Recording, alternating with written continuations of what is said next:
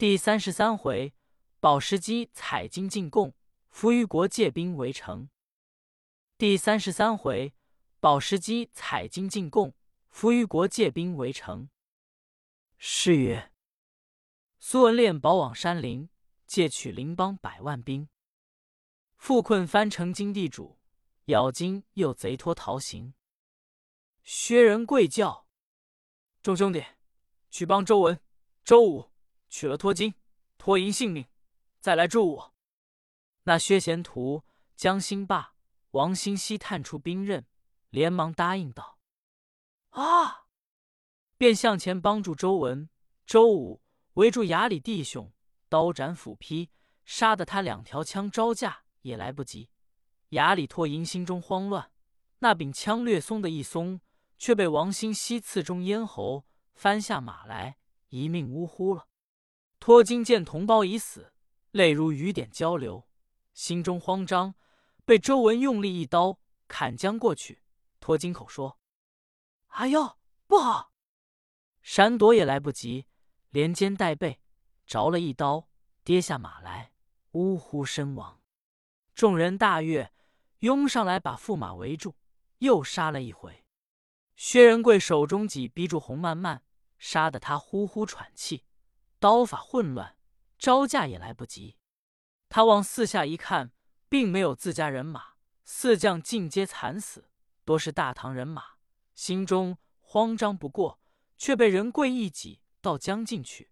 洪漫漫喊声：哎呀，我命休矣！戟正刺中前心，穿了后背，阴阳手反往半边挑去了，自然死的。那些藩兵进行投降。薛仁贵吩咐山前山后改换了大唐旗号，大家进往银安殿，茶点粮草已毕，传令摆酒数桌，众将坐席饮宴。仁贵叫声：二位将军，此座摩天翎乃二位之功，待本帅班师到岳虎城，在驾前保举一本，自有封赠。周文、周武道：多谢元帅。席上言谈，饮至半夜，各回帐房安歇一宵。到了明日清晨，元帅传令要回岳虎城去。周文、周武上前道：元帅且慢启程，此处殿后保时基乌金子最多，请到后面去捡择几百万，装在车子，解去献与万岁，也晓得为陈世君之心。仁贵道：那里有这许多金子？周文道：元帅，你道天下间富贵人家的乌金子是那里出的？多是我们这里带去，实在中原的。这乌金子乃东辽摩天岭上所出。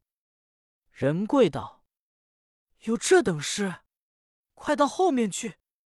众弟兄同往保时基一看，只见满地通是乌金子，有上号、中号、下号三等乌金。仁贵传令，众兄弟分头去拣选上等的，准备几十车，好奉献陛下，也算我们功劳。数家总兵奉令，十分欢悦，各去用心寻捡上号乌金，个人腰中藏得够足。从此日日捡对乌金，也非一日之功。我且慢表仁贵兵马，单个摩天岭如今要讲到藩邦元帅盖苏文，他附上猪皮山球木脚大仙，又练了九口柳叶飞刀，拜别师傅下山，从扶余国经过，借取雄兵十万，猛将十员，来到贺鸾山见郎主千岁。说起摩天岭已被大唐人贵夺取，是在累卵。幸元帅下山，将合计可退的天兵复转关寨，孤之万幸。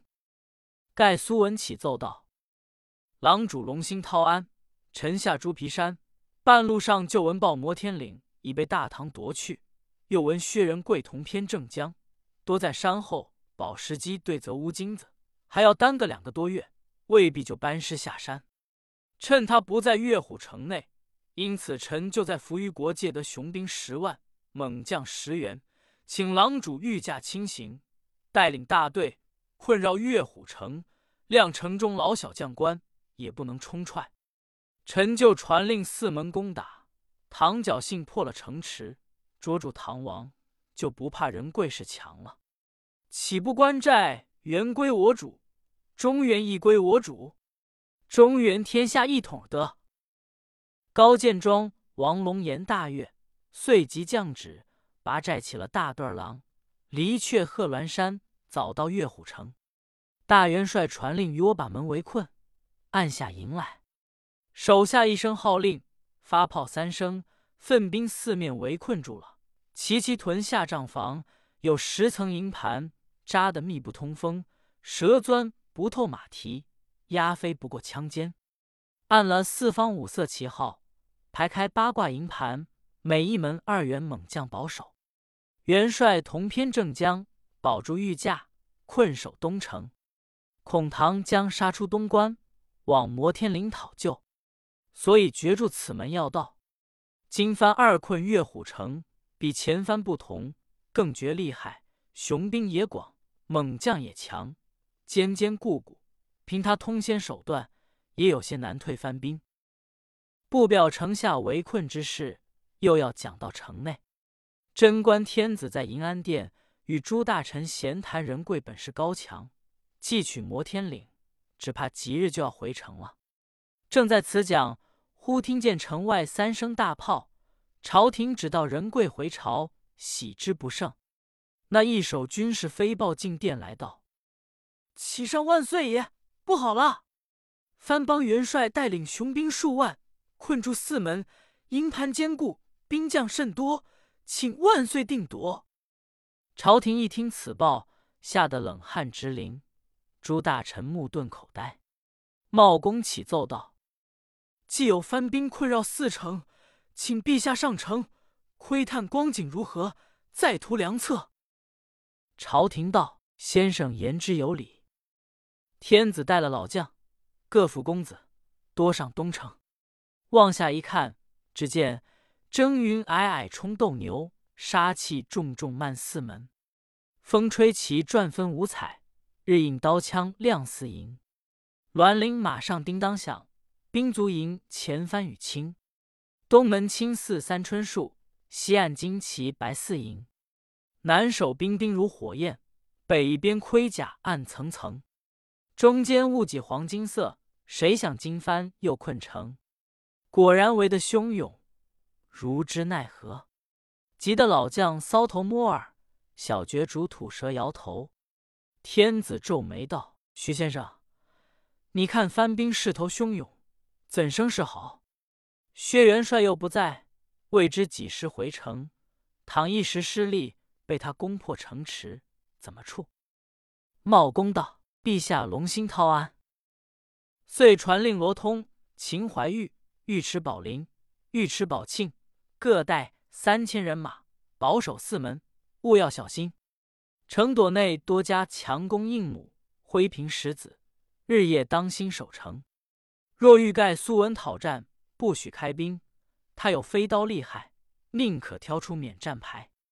若有翻将四门攻打，只宜四城紧守，绝无大事，不要造次，胡乱四面开兵，倘有一关失利，汝四人一起斩首。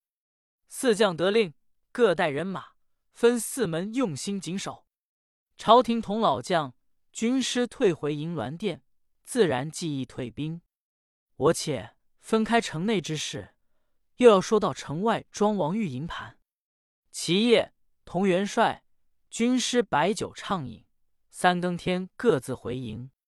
一宵过了，明日清晨，饱餐战饭已毕，大元帅全身披挂，带领偏正江出营，来到护城河边，一派秀绿蜈蚣幡，左右分开。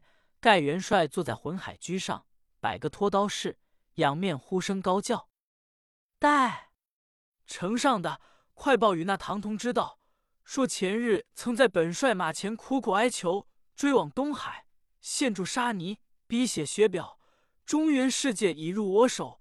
可恨者穿白靴蛮子，把唐同救去，破人买卖，也是本帅自己不是，留得唐同首级，不早割取，为此心中时时懊悔。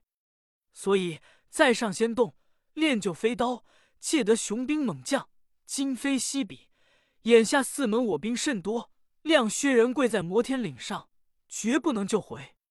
唐同即日可擒，越虎城必定就破。汝等蝼蚁之命，也只在目前化为乌有。”底下厉声喝叫，忽惊动上面罗通。一闻此言，心中大怒，望下大喝道：“待！我把你这狗番奴一枪刺死才好！怎么你自是飞刀邪术，在城下大呼小叫，耀武扬威，满口夸言？我小爵主因奉军师将令，只要谨守，故不开兵。你今日且好好回营，少不得只在几日内还你个片甲不留就是了。”苏文说：“我认得你是大唐罗蛮子之后，原有几分本事，只是太觉夸能。你还不知我四门兵马骁勇，量汝城中老少之将，也不能守住越虎城，不如把唐同献出，归顺我帮，重重加封。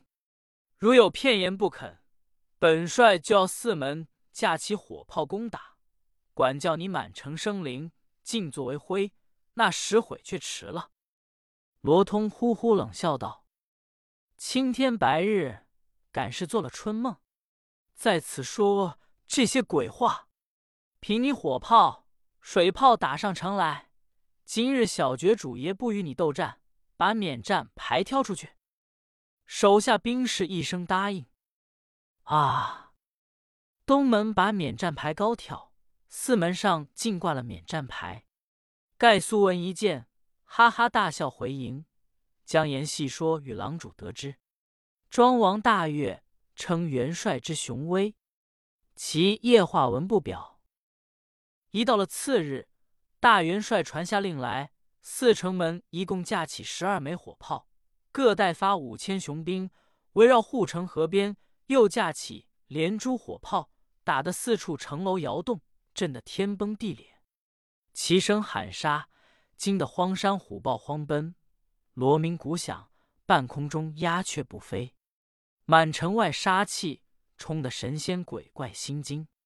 这番攻城不打紧，吓得那些城中百姓男女老少被欺抚掌，抱子呼胸，寻爹觅子，哭声大震，街坊上纷纷大乱，众兵丁慌张不过。朝廷在殿听得四处轰天大炮，觉得地上多是震动，浑身发战，心中慌乱，并无主意。又听得城中百姓哭声不绝，惊乱异常，连及众大臣心胆俱碎。茂公十分着急，忙叫：“陛下龙心涛安，翻兵攻城，虽是厉害，有四位爵主在城上用心抵挡，一日绝不能破，料无大事，请陛下宽心。降旨差臣招安黎民要紧，况外面有兵，里边不宜慌乱。若是先使自兵喧嚷，这外疆势广，城急就破矣。”朝廷听了军师之言，遂命尉迟恭、程咬金往四路招安百姓。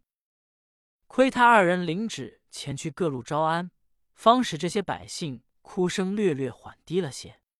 二人进殿复旨已毕，尉迟恭又上四门叫朱公子抵挡，令三千船舰手望番兵队内嗖嗖嗖的乱射下去，又把火炮、灰瓶、火箭打个不住，一直闹哄到黄昏时候，番兵才得退回营去，方是耳边清静。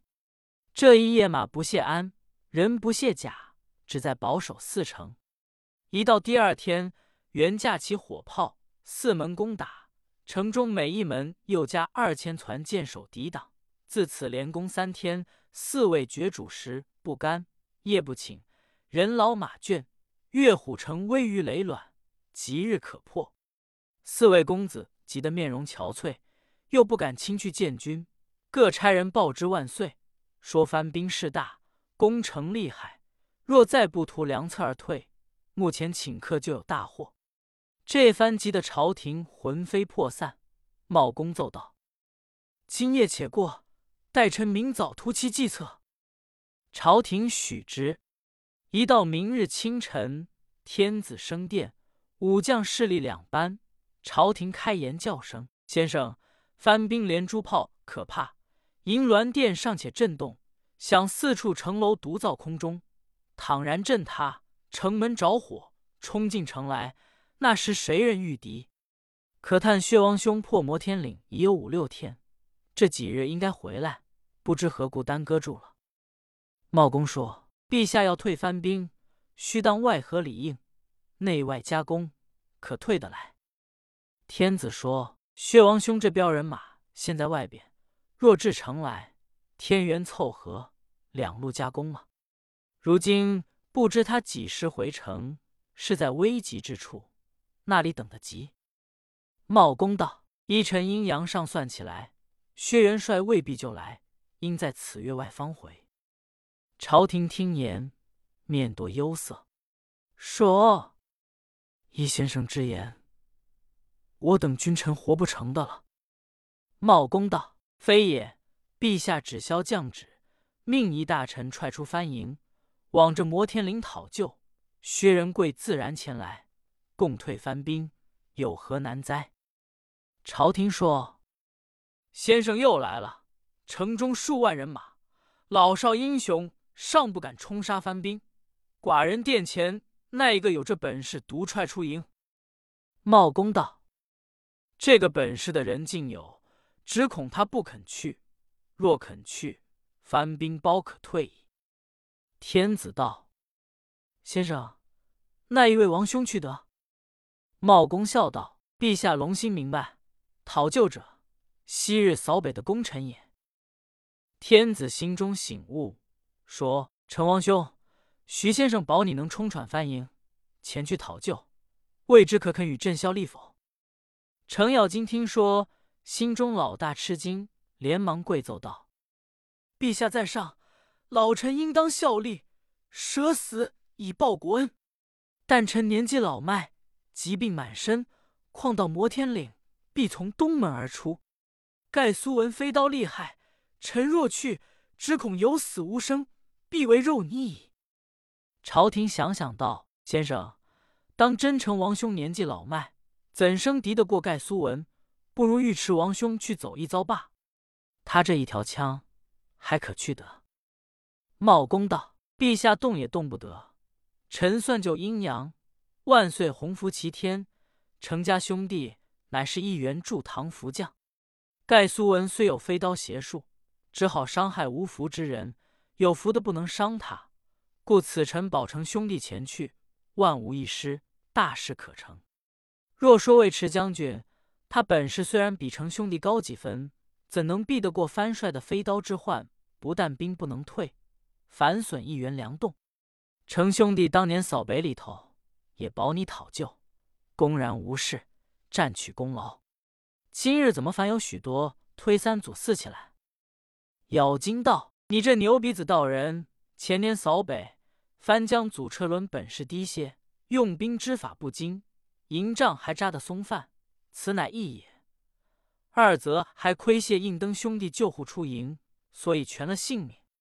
如今我年纪增添，盖苏恩好不厉害，营盘又且坚固，更兼邪法伤人，我今就去，只不过死在藩营，去尽其臣节，只恐误了国家大事，自然是你我之罪也。”茂公道：“你的说话做得正，为了一生军事，我妙算无差，难道倒将我说话算为乱道？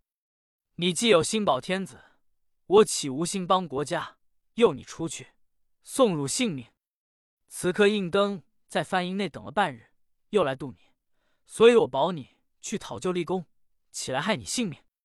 你若执意不去，现迟日子，须臾打破城池，少不得多是个死。”咬金听见茂公说谢应登又在营中救度，喜之不胜，忙问道：“二哥，果然谢应登又在营中等我？”茂公说：“当真，那一个哄你？”程咬金说：“既有谢兄弟在藩营度我，待臣情愿往摩天岭走遭。”朝廷说：“既是王兄愿去，寡人密旨一道，你待往摩天岭开毒，讨了救兵，退得藩帮人马，皆王兄之大功也。”程咬金灵指一道，就在殿上装束起来，暗暗头上盔，紧紧攀胸甲，辞了天子，手端开山斧，出了午门，跨上铁脚早留居，也不带一兵一卒，单人独骑，同徐茂公来到东城。咬金对茂公道：“二哥，我出了城，冲杀藩营，营头不乱，你们把城门紧闭，吊桥高扯。若营头大乱，你们不可闭城，吊桥不可乱扯，放我逃进城来。”茂公说：“这不肖兄弟吩咐，你只放胆前去，我自当心在此。”一面茂公进上城头，一边放炮开门，吊桥坠落，咬金一马当先，冲出城来。过得吊桥，徐茂公一声吩咐，城门紧闭，吊桥扯起了。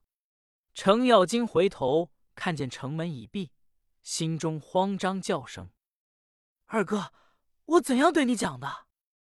茂公叫声：“程兄弟，你放大胆子，只顾冲营，自有些人搭救。我这里东门更不开的，休想进城，快往摩天岭讨救罢，我自下城去了。”不表徐茂公回转营銮殿之事，单讲程咬金坐在马上，踏进番营，只管探头探脑观看，却被营前番军瞧见，多架起弓矢喝道：“待城中来将，单人独骑，敢是要来送命吗？看剑！”话未说完，就是嗖嗖的乱发狼牙弩箭。程咬金好不着忙，那番向前又怕退后无门，心中一想，说：“也罢，千死万死不过一死，尽其节以报国恩罢。”把手中斧子一举，二膝盖催动，大喝道：“营下的，休得放箭！我乃鲁国公程咬金，今日单人独马来踹你营盘，快些开路，让路者生，挡路者死！”冒剑冲到营前，手起斧落，乱砍乱杀。有几个小番遭瘟，做了无头差卒之鬼，乖巧些逃往帅营去了。咬金冲进头营，砍倒帐房，欲踹第二座营盘，却听见左边一箭远的所在起一声大炮，咬金在马上吃了一惊，抬头看时，却见一骑马跑来，中有一人，高挑双尾，青面獠牙，红须赤发，提板门样，一口赤铜刀。咬金认的是盖苏文，顷刻浑身发抖，暗想：“我命休矣！”急转马头要走，也来不及了。正是一时遇了英雄将，意乱心慌难理论。毕竟不知程咬金逃得出逃不出，且看下回分解。